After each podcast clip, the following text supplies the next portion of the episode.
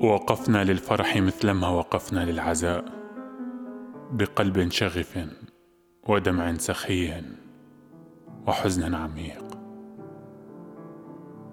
تفضحه الصور بلا هوادة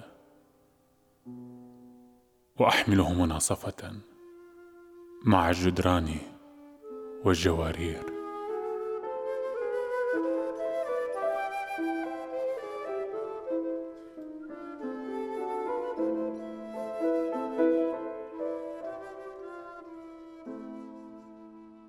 كان التلويح فكرة الوحيد. خوفه الكبير من أن لا يراه أحد. وإلا ما الذي تفعله يد الغيب؟ الممدودة لنا منذ الأزل.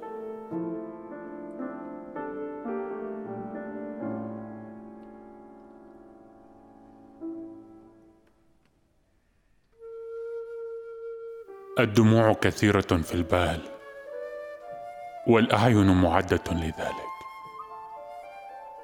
غير أنني لا أجرؤ على البكاء فالأمر ليس بهذه السهولة عندما نقرر أن نبدأ به.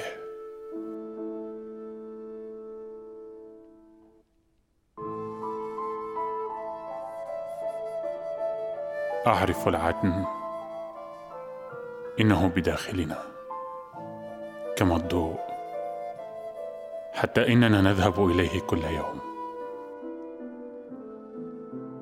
عندما نغمض أعيننا لنغفو أو لنتذكر لكنني بالرغم من ذلك أستدل على بيتي الغارق بالظلمة من سجاره الحارس.